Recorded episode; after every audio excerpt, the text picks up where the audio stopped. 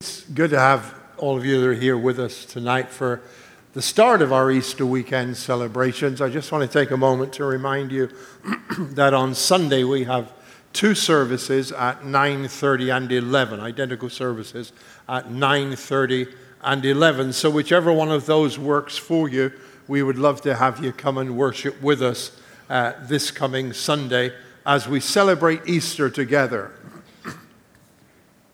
I'm... Uh, I, I love Easter. It's kind of, to me, it's not just the, the spiritual side of it, to be honest. It's like where nature turns a corner, isn't it? It's like winter is over, says he, hopefully, right? Winter is over, and like things are beginning to change, and that's uh, that, that that's such a huge thing. Although I must confess, I was confused uh, a week or two ago. I, I went in one night and... Um, My wife was watching T V, and she was watching a Hallmark Christmas movie.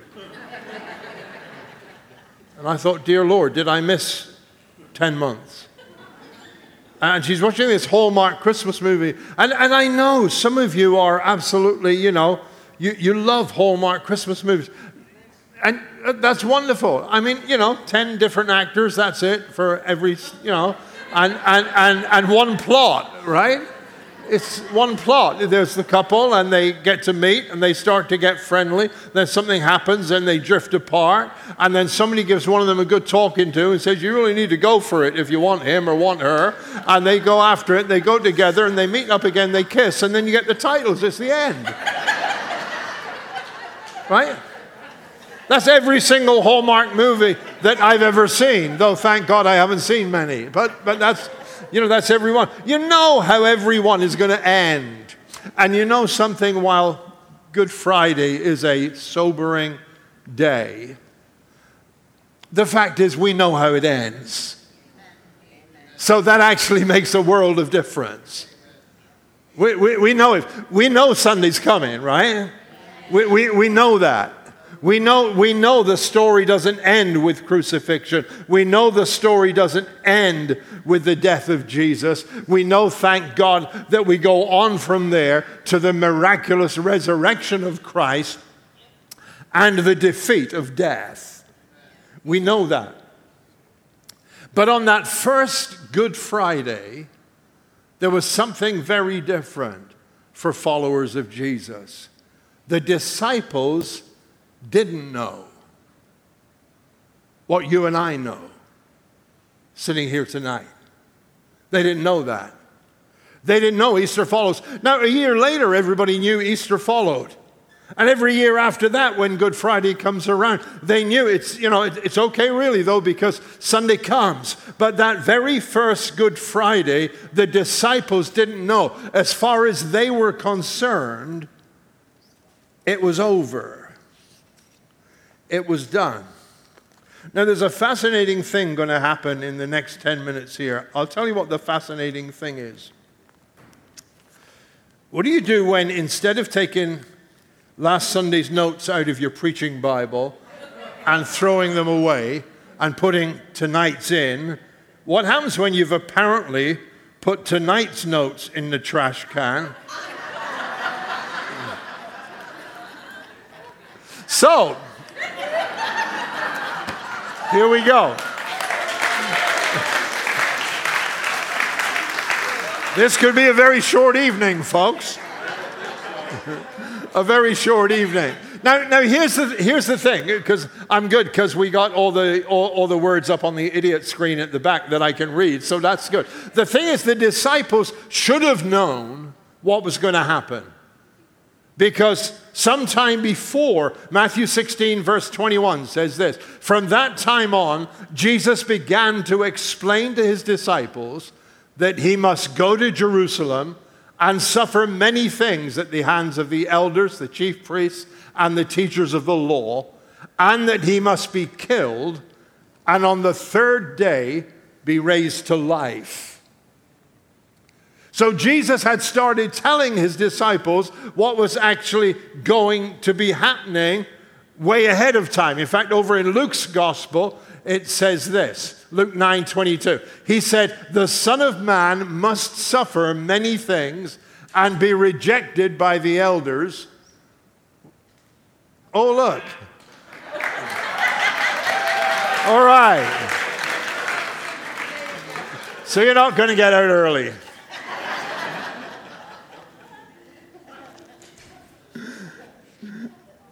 So Jesus told them, the Son of Man must suffer many things, be rejected by the elders, the chief priests, and the teachers of the law, and he must be killed, and on the third day must be raised to life. So Jesus had made it clear to his disciples that he would be going to Jerusalem, he would suffer at Jerusalem, he would die in Jerusalem, and he would be raised to life. And he said that to them on more than one occasion. And yet when Christ was crucified, the fact is they thought it was all over. And there's a couple of things I want to just point out to you from this story.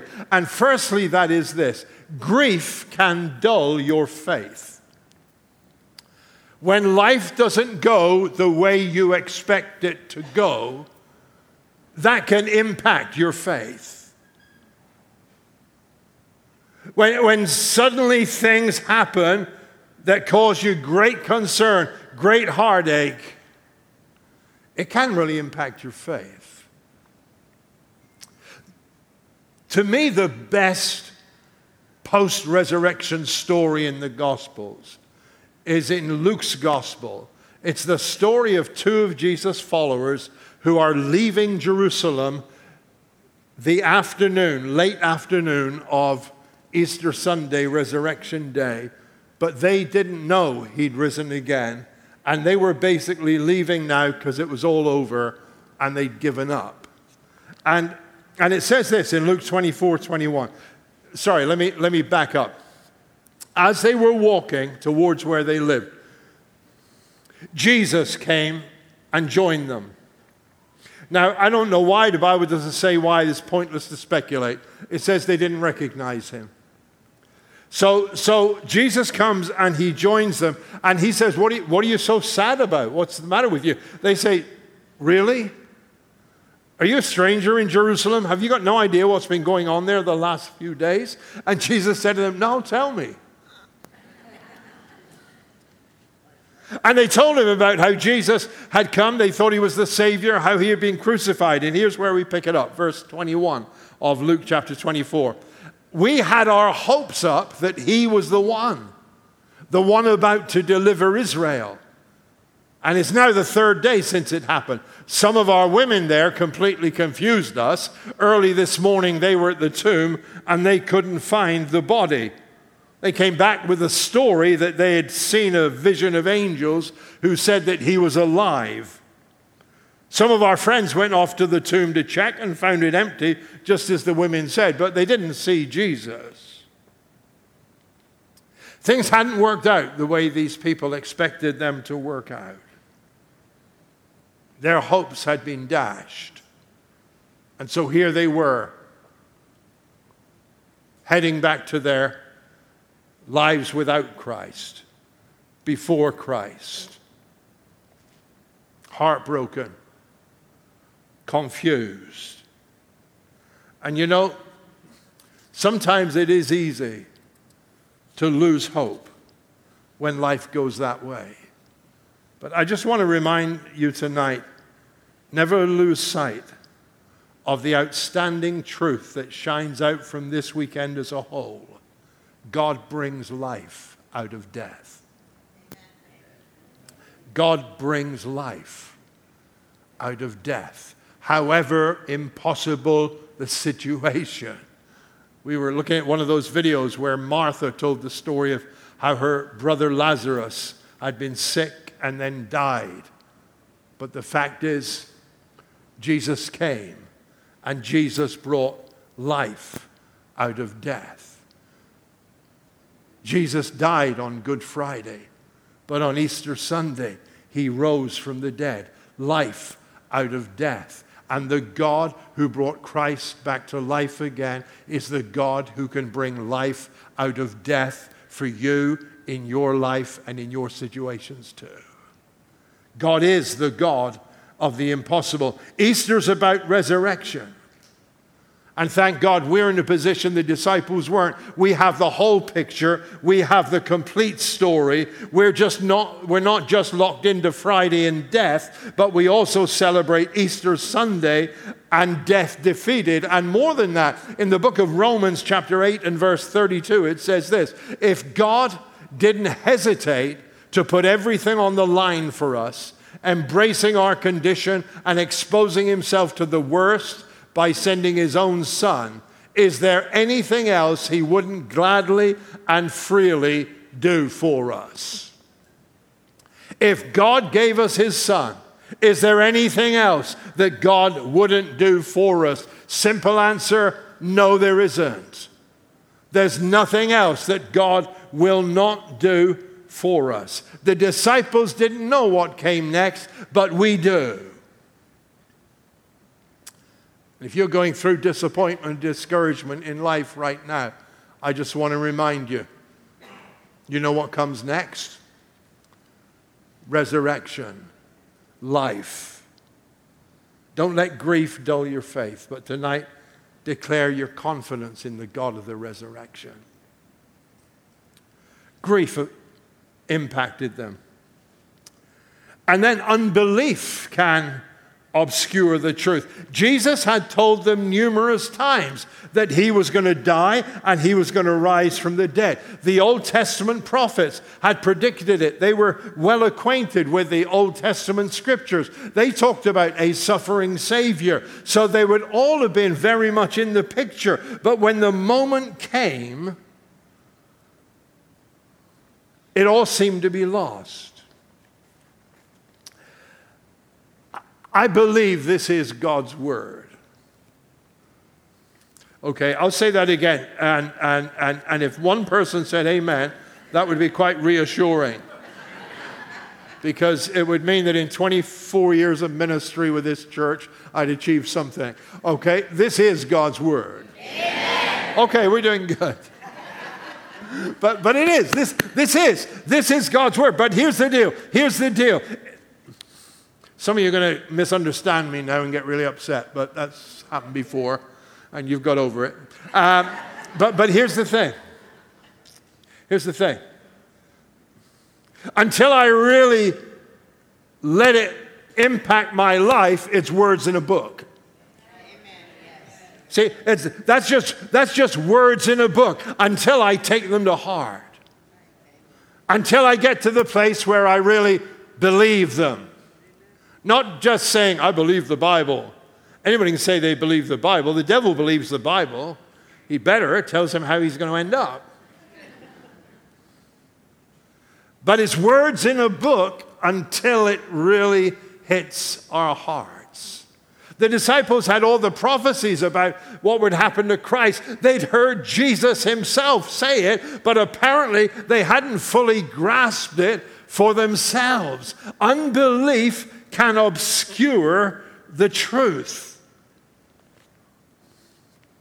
That's why in Matthew, when Jesus told a, a story we call the parable of the sower about seed being sown in different kinds of ground, he said this: when anyone hears the news of the kingdom and doesn't take it in, it remains on the surface, so the evil one comes along and plucks it right out of the person's heart. He said that happens to God's word sometimes. They hear it, but it's taken straight away. Let God's promises grip your heart. And from your perspective, don't let go of them. Don't let go of them.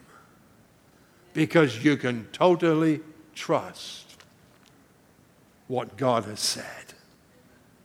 The Apostle Paul, when he was writing the, the, the letter to the Hebrews, He, he said this in Hebrews four two. He said, we received the same promises as those people in the wilderness, the Exodus with Moses. He said, we received the same promises as those people, but the promises didn't do them a bit of good. Notice the next phrase. Because they didn't receive the promises with faith. It's easy for us to say we believe in the resurrection because we know the story beyond Good Friday and the cross. The disciples didn't know how things would pan out. None of them was looking for the resurrection. But I want to encourage you today. Hold on to everything God has ever promised you, because God is faithful and true to His word. Don't let unbelief obscure the truth. And the final thing is this. Fear can change your focus. When Jesus was arrest, arrested, the disciples fled. They left him. Why? Because they were terrified. They thought that they were going to be next.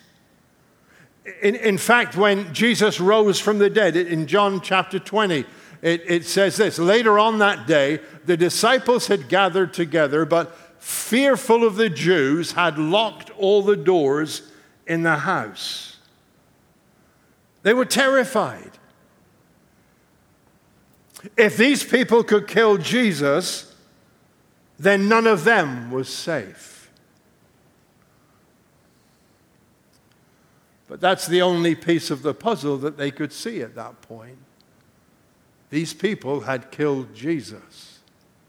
What they didn't know was Jesus had risen from the dead. Amen. And they lived in fear that was unnecessary fear. But the fact is this, when faith goes out the window, fear fills the void. Now, fear and faith are often very, very close to one another, but they can't be in the same place at the same time. At night when we turn the light out, more often than not, my wife says, it's dark. And I say, that's because I turned the light off.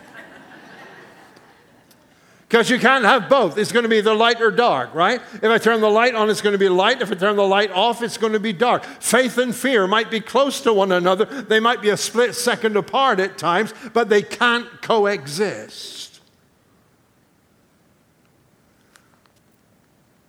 And fear can change your focus and turn you from trusting God. Listen, it's Good Friday, but we all know that Sunday's coming. We all know what comes next. So you know what? We are not afraid. We hold on to truth, and we declare our faith. We believe God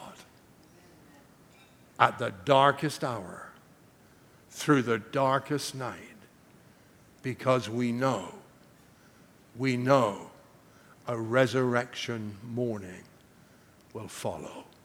Amen. Would you stand and pray with me, please, as the band comes back? Let's pray together.